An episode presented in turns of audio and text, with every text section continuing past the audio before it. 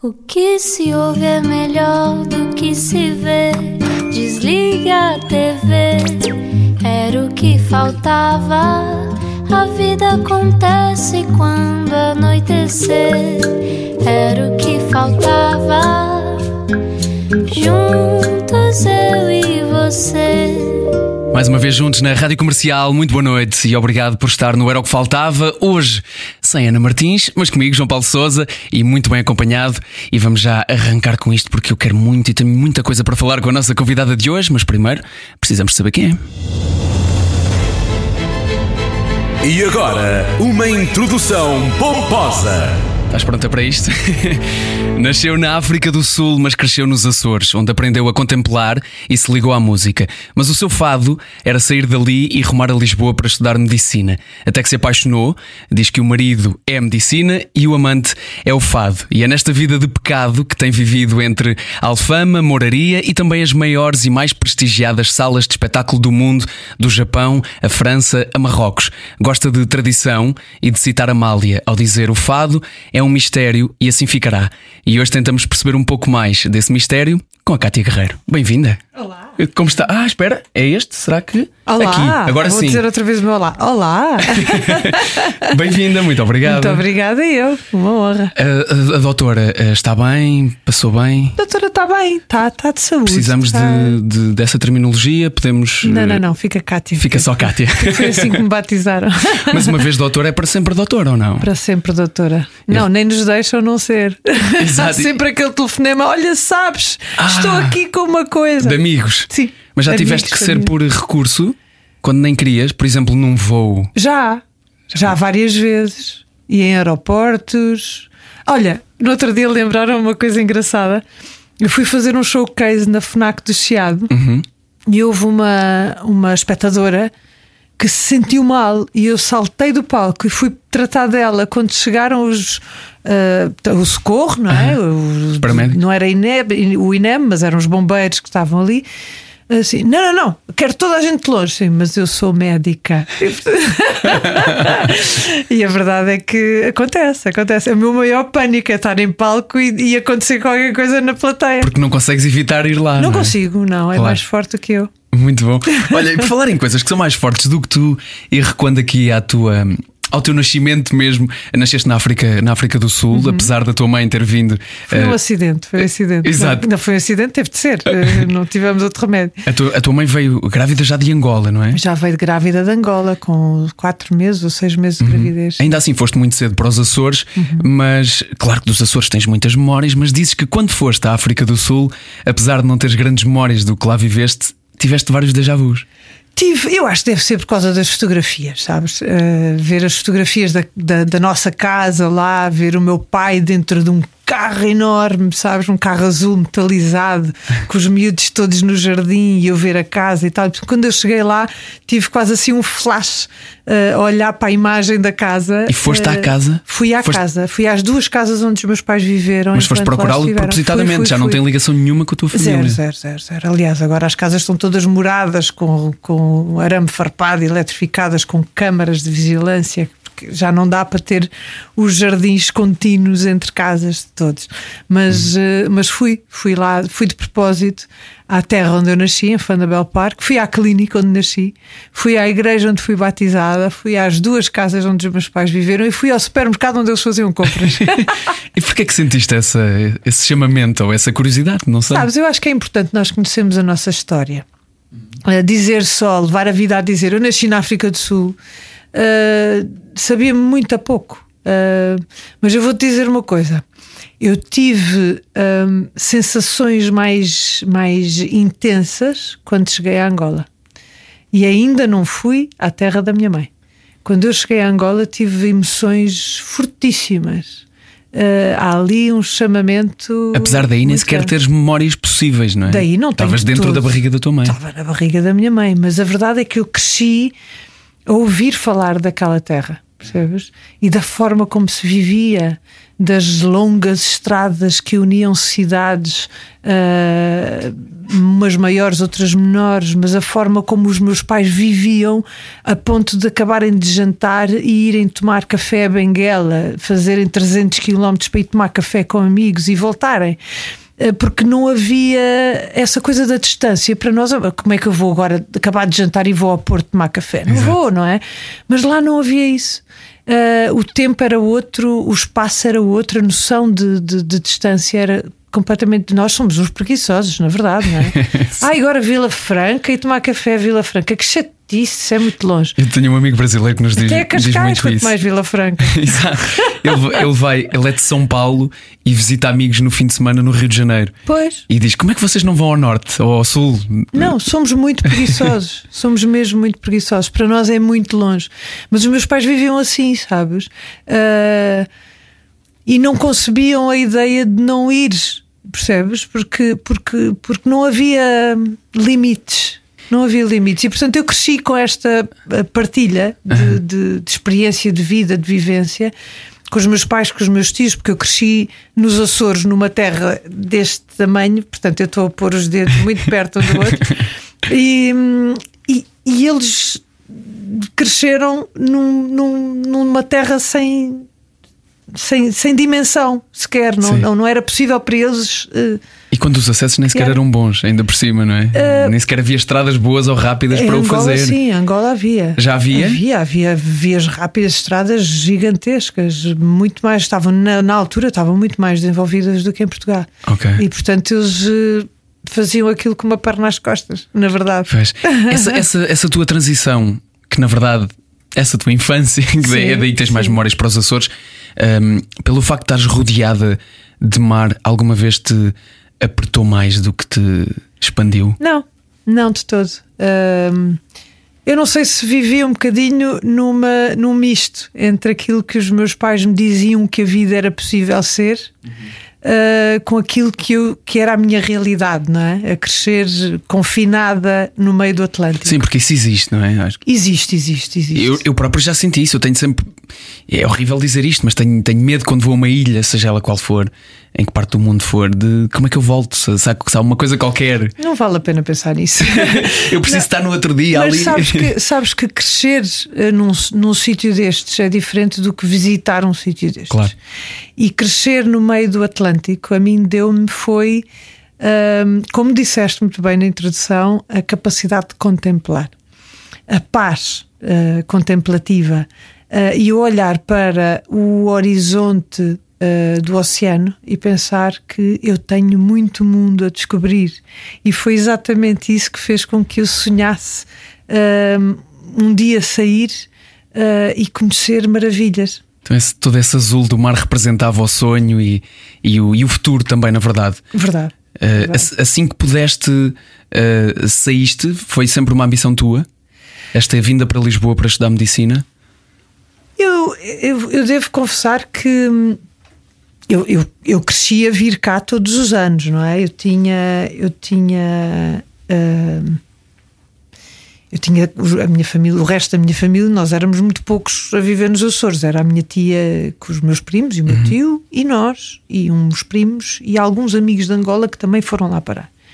Mas eu todos os anos vinha a Lisboa. A minha avó vivia cá, vive, uh, e tenho uns, uns tios, os dois veterinários, a viver em Chaves, e todos os anos nós vinhamos passar três meses de férias em Lisboa. Ah, então já havia essa proximidade. Já, vinha para cá, depois íamos passar 15 dias a Chaves, depois fazíamos a Nacional 2 toda de Chaves, de Chaves até ao Algarve para ir passar mais uns 15 dias ao Algarve. Portanto, eram umas férias muito agitadas e divertidas, com os primos todos, avós, primos. Bom, os meus pais ficavam nos Açores porque tinham de continuar a trabalhar. Exato, sim, não há férias de três meses, excepto para quando se estuda, não é? Exato, exato. Bom, mas o que acontecia era que eu já, o meu avô tinha imensa paciência para os netos, então cada vez que nós vinhamos, levava-nos a andar de elétrico e de comboio, virmos à Baixa, irmos à Brasileira, porque não viviam no centro de Lisboa, viviam ali ainda à velha. Um, e, e, mas ele fazia isto aos netos que ainda por cima viviam nos Açores, onde não, havia, não há elétricos, nem comboios, era nem tudo metros, fascinante, portanto sim. era tudo fascinante para nós. Andar de autocarro é? Nós fazemos tudo a pé lá, não é? Portanto, até andar de autocarro era uma aventura. Uhum. Portanto, eu já sabia como é que era a vida em Lisboa, não é? Uh, sem, sem, sem vivência. Exato, sim, mas três meses já, já, já dá para perceber um dá. bocadinho melhor. Mas a verdade é que eu, quando vivia nos Açores, uh, eu estava bem. Eu sempre fui muito feliz nos Açores. Nunca tive a angústia, ai tal, porque aqui não aprendo, não cresço, não sei o quê. Eu só me apercebi do que me faltava quando cheguei a Lisboa e percebi que a oferta cultural era completamente diferente. Aliás, pouca coisa se passava uhum. uh, em São Miguel, apesar de ser a ilha maior, em Ponta Delgada, que uhum. é a cidade principal. Um, a oferta cultural era muito curta. Uh, e era muito elitista, era uma sociedade muito elitista, portanto, falar de livros, aquelas conversas que nós temos hoje, pá, li livros fantásticos, tens de ir procurar, falava-se muito pouco. Hoje em dia, não. Hoje não é nada disso.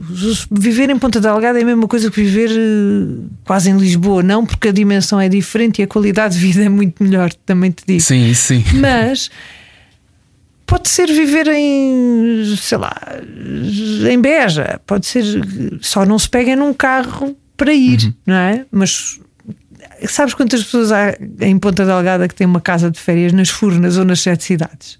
E aquilo é sair, sabes? É tal coisa. O, o e Furnas já é uma viagenzinha, que, que o é, caminho não é assim tão. mas é tão linda, é tão é, linda. É incrível. Mas eu queria, eu queria, quando eu comecei a ambicionar vir para Lisboa, estudar, não é? Uh, eu vim para Lisboa no dia em que eu vim. Foi no dia em que eu vim. Eu sabia que não voltava. Que não voltava para viver. Porque volto todos os anos e, se puder, volto mais do que uma vez no ano, porque é ali que eu me nutro. É lá que eu vou buscar a minha energia renovada. É lá que eu me sinto eu. É lá que paras também. É. É preciso isso, é, é. precisamos tanto disso. Ainda bem que tens um sítio onde, onde é possível fazer isso. É. A música surgiu ainda nos Açores. Sim, sim. No rancho folclórico, por influência de alguém, da família ou, meu irmão, ou da meu irmão, meu irmão. Sendo que eu e o meu irmão andámos os dois num colégio de freiras, tudo muito bem comportado. Um, e havia uma professora de música, que era a professora Eduarda, que hum, fazia uh, audições a toda a gente, porque tinha um coro e tinha os miúdos que andavam no conservatório, portanto, e, e era uma professora a sério. E então andou Quando a fazer. Diz a sério, queres dizer austera? Austera. Sim, verdade. Estou a enquadrar na época, a sério, austera. A sério okay. era austera, Como a minha professora primária também era. Também tive, também tive. Mas sabes que temos uma admiração imensa pela minha professora, pela nossa professora. Nós, enquanto grupo de, de, de alunos dela, ainda agora se criou um grupo WhatsApp para nos juntarmos todos outra vez. ainda conseguimos fazer-lhe uma homenagem em vida, já ela muito velhinha. Isso é fantástico. É, é, era uma professora muito especial. Mas a professora Eduarda, voltando à música, fez audições a todos os alunos. E quando eu cheguei para fazer audição, a cantar, é? junto dela no piano, toda muito bem comportada, eu acabo de fazer a audição e ela vira-se para não sei para quem e diz: Esta é como o meu irmão. Eu não percebi o que é que aquilo queria dizer. A verdade é que fomos os dois admitidos no coro. Percebi mais tarde que o que, aquela, o que ela queria dizer é que éramos os dois uh, afinados, sim, mas que tínhamos um instinto musical especial. Que é engraçado. Okay. O meu irmão sempre foi o isto homem aos... dos. Isto aos, sei lá, sete anos. Sete? Por aí. Seis, sete anos. Uh, o que acontece é que o meu irmão sempre foi muito mais. Uh, sempre, para já, mais atrevido, muito mais atrevido que eu, e portanto pegava num instrumento e dizia estava a tocar. Andou no conservatório, eu não. Uh, e, e, eu tinha-o como uh, um bocadinho o meu farol de que, ai, que ele sabe tocar, ai, que ele canta, ai, que ele não sei, mas eu caladinha, sempre caladinha. E ele aprendia os instrumentos com muita facilidade. E entrou para o rancho folclórico muito antes de mim começou a aprender viola da terra, que é um instrumento tradicional dos Açores. E que foi o teu primeiro instrumento foi também. O meu. Lá. Ele parte a perna, ele era, ele era bailarino, mas depois quis aprender a tocar, como, como sempre, não é? Querer pegar nos instrumentos e tocar. Começou a aprender a tocar viola da terra com um professor e a determinada altura parte a perna e começa a ter aulas em casa. E eu fui assistir às, assistir às aulas, eu sempre muito estudiosa com os meus apontamentos, porque tinha testes, porque tinha de estudar, não sei o quê, mas ia para o pé deles na sala para assistir à aula quando eu, os apanha, quando eu me apanhava sozinha em casa, pegava na viola da terra e começava a repetir o que tinha aprendido no dia anterior, só a ver, não é? E com a memória eh, musical a funcionar. E um dia o meu pai abre a porta de casa, põe a chave à porta e apanha-me a tocar. Então o que é que estavas a fazer? Nada, nada, nada, nada. Com medo de ser denunciada. A verdade é que Como se fosse um "Mas- crime, não é?" Como se fosse um crime, mas peguei no instrumento do meu irmão, não é? Ah, a verdade é que ele foi-me denunciar à diretora artística do Rancho Folclórico que me quis ouvir. Eu tremia que nem várias verdes, porque não queria, não, eu não ia para ali, eu não, não, não tinha essa ambição. E ela pôs-me, introduziu-me no, no Rancho Folclórico. E eu segui como instrumentista no rancho folclórico. Acontece é que nos intervalos dos ensaios do rancho, eu nós punhamos a cantar, cantávamos fado, havia vocalista que gostava muito de cantar fado e cantava muito bem, havia um senhor que tocava a guitarra portuguesa e portanto havia ali umas sessões de fado muito improvisadas. E de forma indireta sempre, não é? Isto nunca, nunca vai. Não, nu- nunca vou direto à coisa. Exatamente, não, não, não, acabas por tocar viola e uh, uh, imitas o teu irmão. Por acaso no rancho alguém toca fado, vens para Lisboa, juntas-te à tuna e Não, uma. eu sou fundadora da Tuna Médica de Lisboa. Melhor ainda, melhor ainda. fundadora. Exato. E, e também sou fundadora do grupo de teatro Miguel Torga da, facu- da faculdade onde eu andei, na Faculdade de Ciências Médicas, agora nova Medical School E só, só depois, então, indiretamente também, é que uma, uma noite em que vão assistir a fados Exato. acontece alguma coisa. Acontece magia. Foi magia nessa noite. Eu acho que foi. Eu acho que foi. Ahm, porque primeiro, a- primeira vez que vou e que sou ouvida por profissionais, não é? Que foi a, a Teresa Siqueira, a mãe da Carminho, no Empossado. A noite estava muito calma, só estava eu e o meu grupo de amigos lá, porque íamos assistir a fados. Estava a Mafalda no a cantar e depois estavam músicos extraordinários como o Ricardo Rocha, o Paquito, eh, o professor Joel Pina e estava a Teresa Siqueira, a Zizi. Eh, e os meus amigos começaram-me a desafiar e eu, eu, como a casa estava vazia, cantei. Saímos dali, fui no carro com a Mafalda Arnaud para o número 1, um, quando havia uma noitada de fados maravilhosa, que foi a primeira vez que eu vi ao vivo o João Mário Veiga, que é meu músico até hoje. que era a casa de fados dele. E então estava lá o Fernando Tordo, estava o Carlos Zell, estava o António Pinto Bastos, sei lá, estavam montes de nomes importantes lá. E, e foi uma noite muito divertida. Depois dessa noite, eu sou desafiada pela Teresa Siqueira a, vol- a voltar ao emboçado numa noite específica, numa data específica. Já e para é que cantar. foi. Porque alguém me queria ouvir cantar. E eu não percebi nada do que é que era. Quando lá cheguei, estava a decorrer um festival eh, que era, salvo erro, o nome era Festival das Músicas e dos Portos, eh, organizado pelo José Manuel Osório. E e aquilo era uma noite dedicada à guitarra, só à guitarra. E eu cheguei lá e disse assim: já me safei. Porque estavam lá todos os grandes músicos de fado. E eu, quando lá cheguei e deparei com aquele cenário, e me deparei com aquele cenário, disse: Não, hoje não vai acontecer. E achei, bem, já me safei, hei de cá voltar outro dia, mas assisti a uma noite de guitarradas assim extraordinárias, dedicada aos grandes compositores para, para guitarra portuguesa, o Armandinho, etc. O que acontece é que no fim a Zizi disse: Kátia, este senhor é, é quem te quer ouvir cantar. E sim, mas hoje não. Era o Helder Motinho. O Helder Motinho estava a começar a trabalhar também como produtor, como, como manager, e queria-me ouvir cantar. E disse: Não, não, não, hoje não, hoje é só para a guitarra, eu venho cá outro dia, combinamos. Não, não, não, esteja descansada, a parte das guitarras já acabou, eu posso ir cantar primeiro e depois uh, introduzo-a, apresento-a e a Kátia vai cantar. E eu percebi que não tinha hipótese.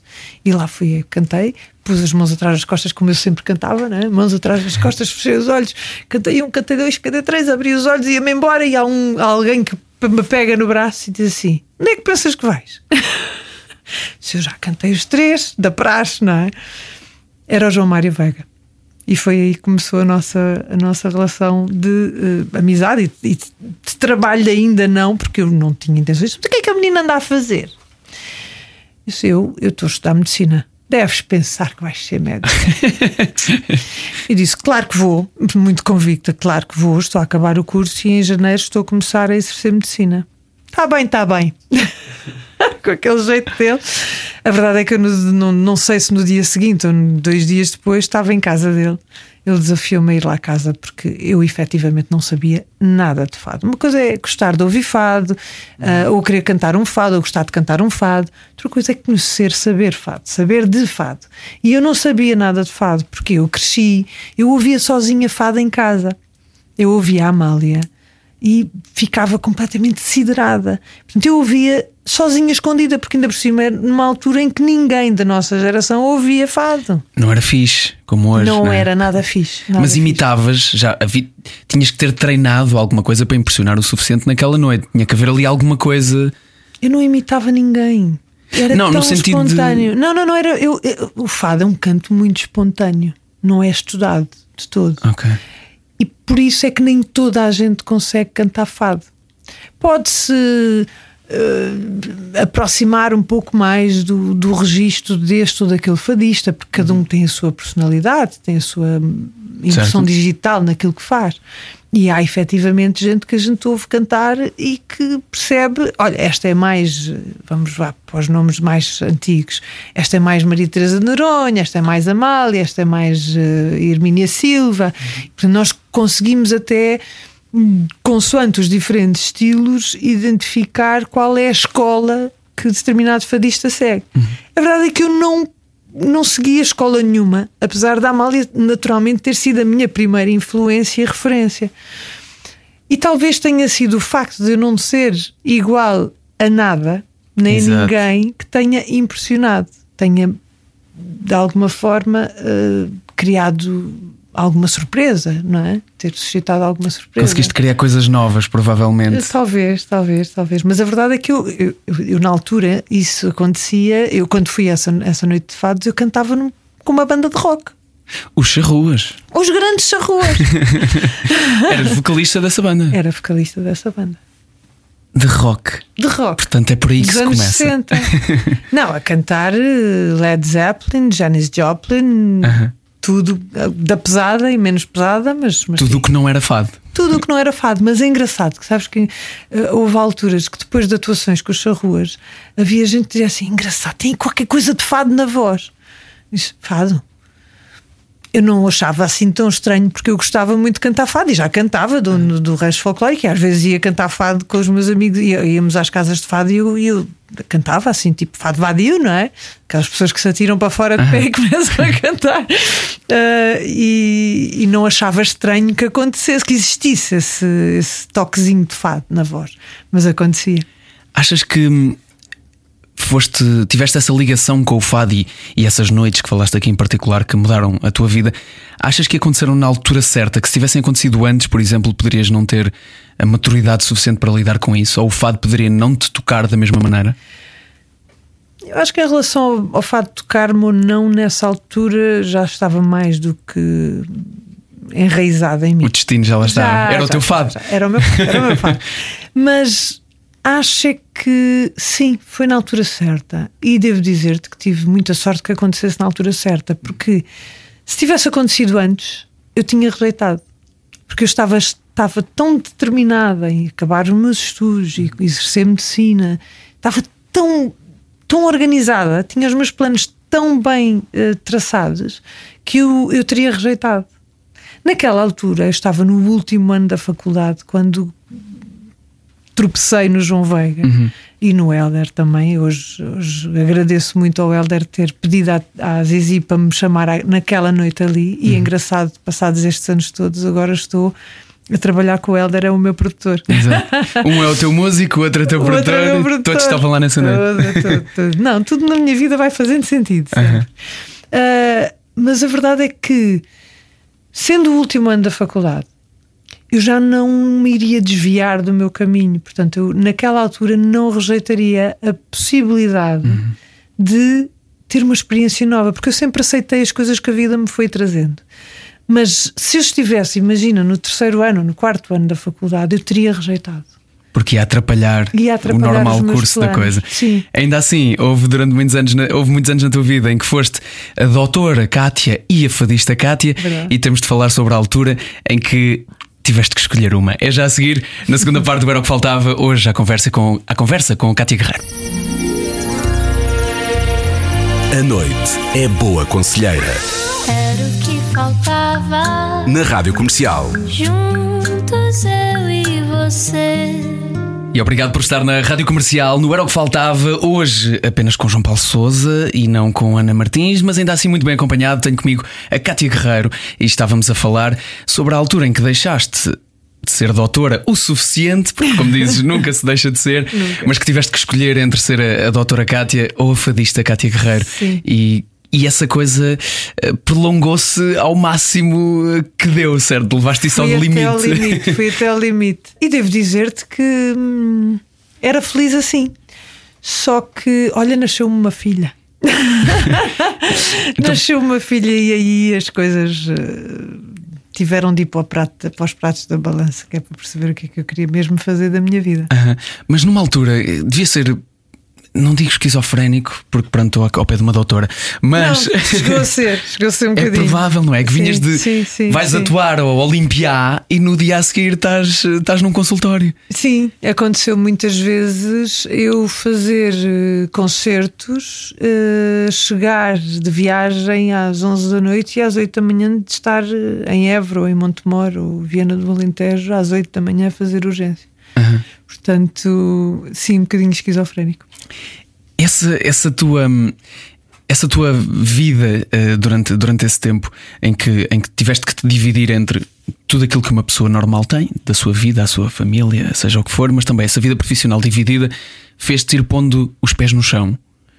Porque a tua carreira começou também nessa altura a ter uma ascensão que dificilmente hoje terá uma elevação tão grande. Neste sentido, tu passaste da Kátia, que foi cantar lá àquela casa de fado, como nós falámos há bocadinho, para ir cantar ao Olimpiá, ter eh, uma televisão japonesa a fazer um documentário sobre ti e ir dar concertos ao Japão e a Marrocos e, a- e ao mundo inteiro, hum, enquanto fazias esta vida de médica. Hoje em dia já te surpreende menos uma transição destas. Tudo o que me acontece para mim é uma surpresa. Ainda tens esse deslumbramento? Tenho, tenho. Ah, aliás, como viste há bocadinho, antes de começarmos a conversar, eu fui espreitar a sala onde vou cantar em março, em França, e quando vi a sala fiquei deslumbrada. Portanto, eh, continuo a ter esse deslumbramento, graças a Deus. Não acho que nada seja adquirido. Ah, e mais, mais que eu acho que é aquilo que me dá mais prazer nesta, nisto que faço é, é perceber que cada novo concerto, cada nova, novo agen- agendamento não é fruto de alguém que foi bater à porta do programador para vender um espetáculo meu, mas foi porque o programador me quis lá ter naquela sala. Porque foi ver um concerto meu, porque fui referenciada por outros programadores e isso é, chama- a isso eu chamo conquistar. Não é vendido, é conquistado. Isso tem um sabor diferente. Tem muito diferente. Sabes que eu nunca. hum, eu tenho sido muito fiel aos meus, aos meus princípios, à minha forma de ver uh, uh, esta, esta, este lado da minha vida, né? o lado artístico, porque eu acho que a arte tem de ser verdadeira, mais, mais verdadeira do que qualquer outra coisa, porque nós hum, estamos a dar de nós ao público. E, e porquê é que ela tem de ser verdadeira? Porque o público espera qualquer coisa de nós. O público encontrou alguma coisa em nós que o faz ser fiel, leal e querer ficar. No dia em que tu não fores verdadeiro ou não, ou, ou não. Se aquilo que tu fazes não é verdadeiro, um dia vais demonstrar que não foi. vais acabar por te denunciar. E o público vai se desiludir e vai te abandonar. Se tu te mantiveres sempre fiel a ti próprio, verdadeiro, uh, transparente, o público fica contigo. E o meu público tem ficado comigo ao longo destes quase 22 anos de carreira. Tu escreveste isso no outro dia eh, num post de uma maneira muito especial e que por acaso tenho aqui à minha frente e, e ainda o li antes de começar esta entrevista.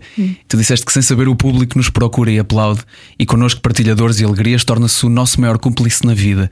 Não sabem, mas têm de saber que são parte da nossa história e que não nos é indiferente serem esses e não outros os que vêm. São os que sabemos que nos querem abraçar carinhosamente nos longos aplausos e ovações e que querem ouvir o que a nossa alma quer dizer. Eu acho que nem o, nem o próprio público saberá muitas vezes que o faz desta maneira. Não sabe, não sabe, mas eu faço sempre porque o, o público vem aos meus concertos, perceba que lhes sou muito grata. Uhum. Porque hum, ainda mais nos dias que correm, não é? Hum, saber que as pessoas querem mesmo muito estar ali. Eu, quando compro um bilhete para ir a um espetáculo, é porque eu quero mesmo muito ir ver aquele artista ou ver aquele espetáculo. Eu não vou só porque me apetece divertir-me. Eu vou porque eu sei que aquela pessoa tem qualquer coisa para me dizer.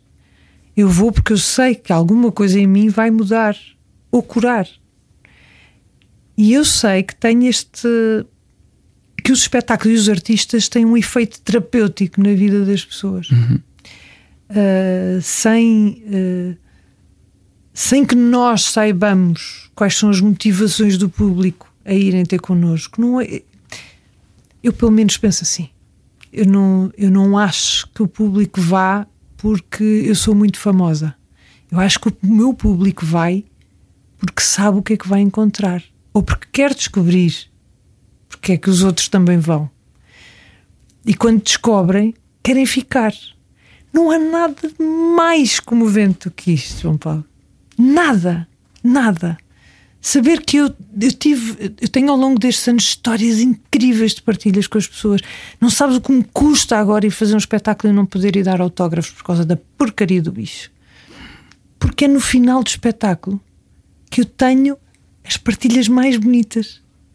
Tenho gente que me viu num concerto há 10, 15 anos atrás e que chega ao pé de mim outra vez a falar português no estrangeiro.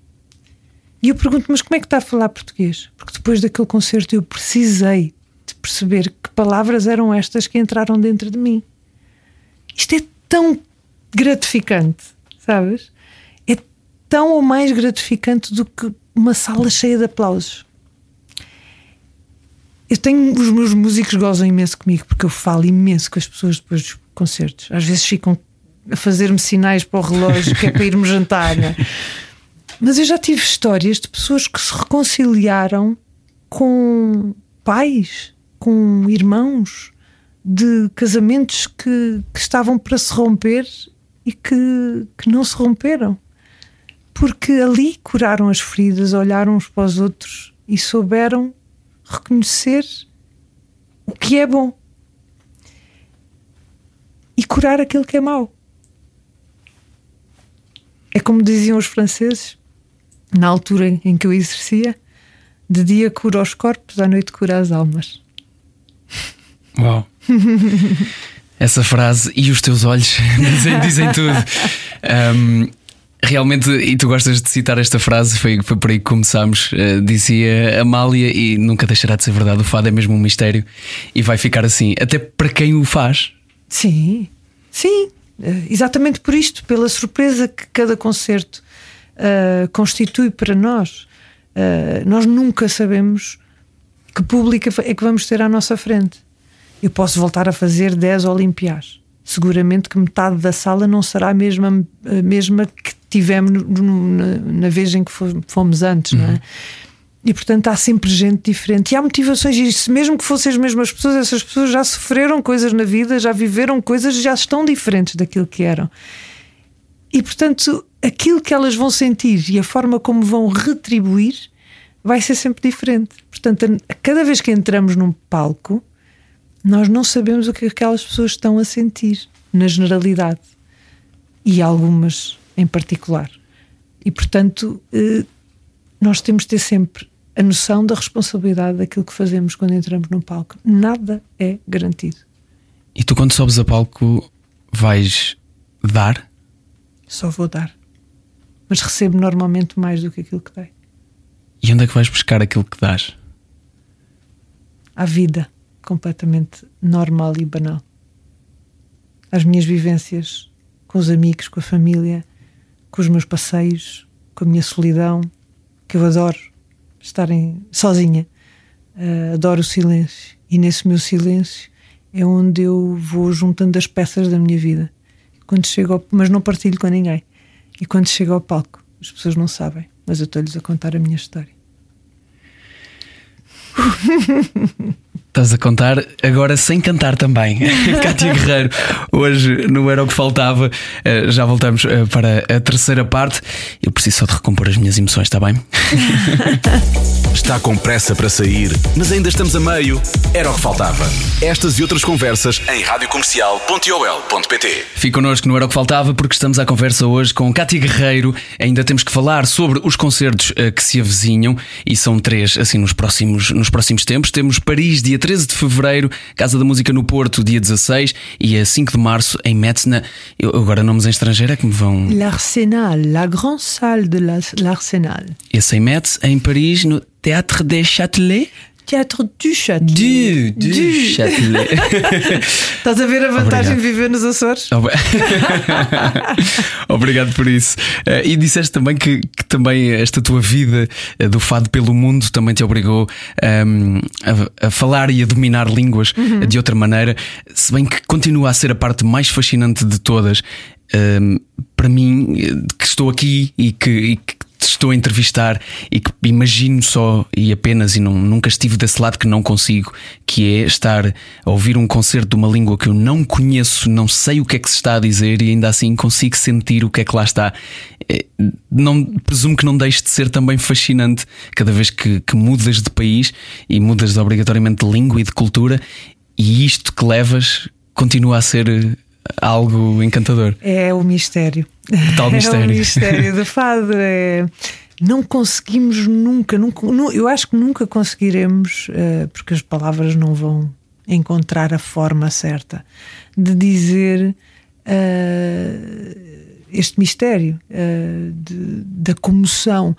Eu consigo perceber de onde vem, não é? Há um misto da sonoridade. Uh, de uma da guitarra portuguesa que é extremamente emocionante uhum. quando é bem executada é extremamente impressionante também não é juntamente com interpretações verdadeiras uh, e intensas que não têm de ser a gritar que não têm de ser uh, histriónicas mas quando vem cá de dentro com verdade mas a verdade emociona sempre, não é? Eu acho que a verdade emociona sempre. Uhum. Uh, eu não consigo deixar de me emocionar. Eu já assisti a concertos de, de, de, artistas em outras línguas, também sem entender, e já me emocionei, não é? Mas, mas nem sempre me emociono. Sim. Só me emociono quando é verdadeiro. No outro dia, um, um ator disse-me isto, e um, alguém que eu considero um bom ator eu já vi pessoas a chorar, por causa da história de atores chorarem. Já vi pessoas a chorar e isso não me emocionou. E já vi atores que não deitam uma única lágrima e isso emocionou-me ah, mais. Sem dúvida, sem dúvida. Portanto, não... Há pessoas capazes disso. Olha, a Eunice Munhoz, uhum. os silêncios de Eunice Munhoz, Ui. que são eh, breathtaking, como é que é dizer, de, de, deixam-nos sem fogo, sem, sem, sem respiração, suspensos, não é? E quer dizer, quando ela se calava, quando ela se cala e, e faz um olhar, é terrível, não é? Nós ficamos presos àquela, àquele ar que, que só está ali à nossa volta e que não sabemos o que é que vamos fazer com ele, não é?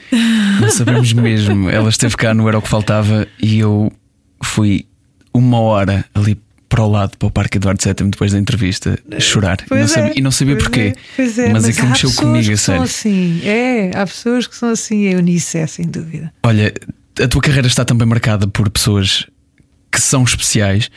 Um, e há pouco falavas dessa, de como é especial qualquer concerto. Uh, e eu tenho a certeza que este terá sido um, um dos mais especiais, mas não sei de que forma, e portanto gostava de te perguntar, um, visto que também já falámos aqui sobre aquilo que é subir a um palco para dar e com emoções. No teu álbum sempre trabalhaste com o José Mário Branco uhum. e no dia em que apresentaste esse álbum no Coliseu do Porto foi o dia do funeral dele. O que é que se leva para cima de um palco num dia como esse? Eu acho que acima de tudo, gratidão. muita gratidão, mas também muita coragem, porque foi muito difícil. Muito difícil uh, estar na cidade dele um, a honrar o legado que ele nos deixou, mas o legado que ele me deixou a mim. Aquilo que vai ficar para sempre na minha voz e na minha forma de cantar. Um, a sobriedade que, com que ele me, me transmitiu conhecimento, sabedoria, uh, a amizade que, que nasceu entre nós, uma, uma amizade que cresceu ao ponto de, no fim de tudo o que fizemos juntos, uh, ele me dizer: Sabes, de tudo aquilo que nós fizemos, o que mais me deixa feliz é saber que ganhei uma filha e dois netos. E vai-se para o palco com este peso todo em cima, sabendo que ele já não vai estar ali. Mas esteve. E vai estar sempre. Uh, estou muito em paz com, com o facto de não o poder ter, não o poder olhar, mas, mas há lutos muito difíceis de se fazer e este é um deles, porque pouco, muito pouco tempo antes dele partir, uh, fui lá ter com ele, tivemos a conversar e começámos a falar do que é que íamos fazer a seguir. Se me perguntares, ficou. Achas que, que ficou eh, muito por dizer ou muito por fazer? O principal estava dito e feito. Uhum. Uh, sobretudo quando se quer muito aprender e quando se quer muito dar. Ele deu muito porque gostava de dar e eu aprendi muito porque estava a adorar aprender com ele. Eu acho que o que ia acontecer a seguir era fazermos mais coisas bonitas já num, com um terreno diferente, não é? Uh, eu acho que aquele período de trabalho que nós tivemos, de um ano e tal de trabalho, foi uh, muito concentrado, muito dedicado, muito profissional, uhum. apesar de termos começado a, criar os nossos laços, de, os nossos afetos, não é? Uh, com, com o Zé Mário e com a Manela de Freitas. Uh, passei a fazer parte daquela casa, daquelas paredes, já com superstições quando chegámos lá a casa, assim, não, não, não, é ali, é ali naquela sala que tem de ser. E, portanto, tinha, já havia superstições à volta do, do, que fazíamos. Mas a verdade é que hum, esses laços uh, que nós fomos criando, sem querermos tomar muita consciência disso, porque o trabalho estava em primeiro lugar, uh, nós a partir daí íamos começar a trabalhar de forma. Uh, mais afetuosa e afetiva, diria eu. Uhum. Uh, sempre muito focados e, e, e rigorosos, uh, mas eu acho que íamos ter uma forma diferente, já mais. uma partilha diferente, não, não sei dizer, mas, mas vai continuar a acontecer. Acho que tocaste no, no ponto mais essencial de, daquilo que fica quando alguém já não está, que são também as histórias e a maneira como nos marcaram para a frente. Um, tu dizes que ele te limpou algumas coisas, os exageros do palco. O que, é que são estes exageros do palco? É, limpou mesmo. Uh, limp... Os exageros do palco são quando nós nos uh, entusiasmamos em demasia. Quer dizer que a determinada altura começamos a teatralizar uh, a gesticular, o que não precisa de gesto nenhum. Há uma coisa muito engraçada que ele me dizia: repara nos grandes intérpretes uh, que conheces. Diz-me um. Edith Piaf cantava com os braços ao longo do corpo. Raras vezes levantava uma mão. Uh, a Amália, apesar de abrir os braços, obrigada, obrigada, só fazia isso nos folclores e nos folclores. Uhum. Quando uhum. era fado, não, não levantava a mão, segurava o microfone, simplesmente. Uhum. O Frank Sinatra não levantava muitas mãos. Havia uma postura Uh, porque aquilo que nós queremos dizer e dar sai, de, sai do peito. Sai do peito e é através da nossa voz e da nossa verdade que as coisas chegam às pessoas. A determinada altura, se estamos a gesticular, estamos a distrair quem nos está a ver. E não é preciso isso. É, preciso ter a coragem para saber que isso não é preciso. Ah, Kátia, hum, muito obrigado por esta conversa. Já foi. Isto já foi. Tens noção? Não, depois Eu, vamos ter de fazer um take 2. Um vamos ter que fazer claramente um take 2. Eu vou só relembrar que há uh, novas datas da Cátia Guerreiro em Paris no. Vou tentar agora. Teatro du, du Châtelet. Très bien. Uh, 13 de fevereiro. Casa da Música no Porto, dia 16 de fevereiro e 5 de março. Mete-se no Grande Salle L'Arsenal. L'Arsenal. Olha, muito obrigado por esta hum, lição de humanidade. Oh, João Paulo, obrigado. Obrigado, eu. Gostei muito. Acho que, acho que se há coisa bonita deste programa é aprendermos que as pessoas que têm coisas que nós às vezes almejamos atingir ou vamos chamar-lhe estatuto porque não encontro outra palavra melhor, em algum sentido profissional, as mais especiais foram as que não se desligaram de, da coisa mais simples e básica na sua parte mais pessoal. E tu és um grande exemplo disso. Obrigado. Oh, obrigada, João Paulo. Obrigada. Foi muito especial essa conversa. Obrigadíssimo. obrigada. Esta e outras em radiocomercial.ol.pt. Está feito mais uma hora que faltava. Obrigado por estar connosco. Era o que faltava. Com João Paulo Souza e Ana Martins. Juntos eu e você. Na Rádio Comercial.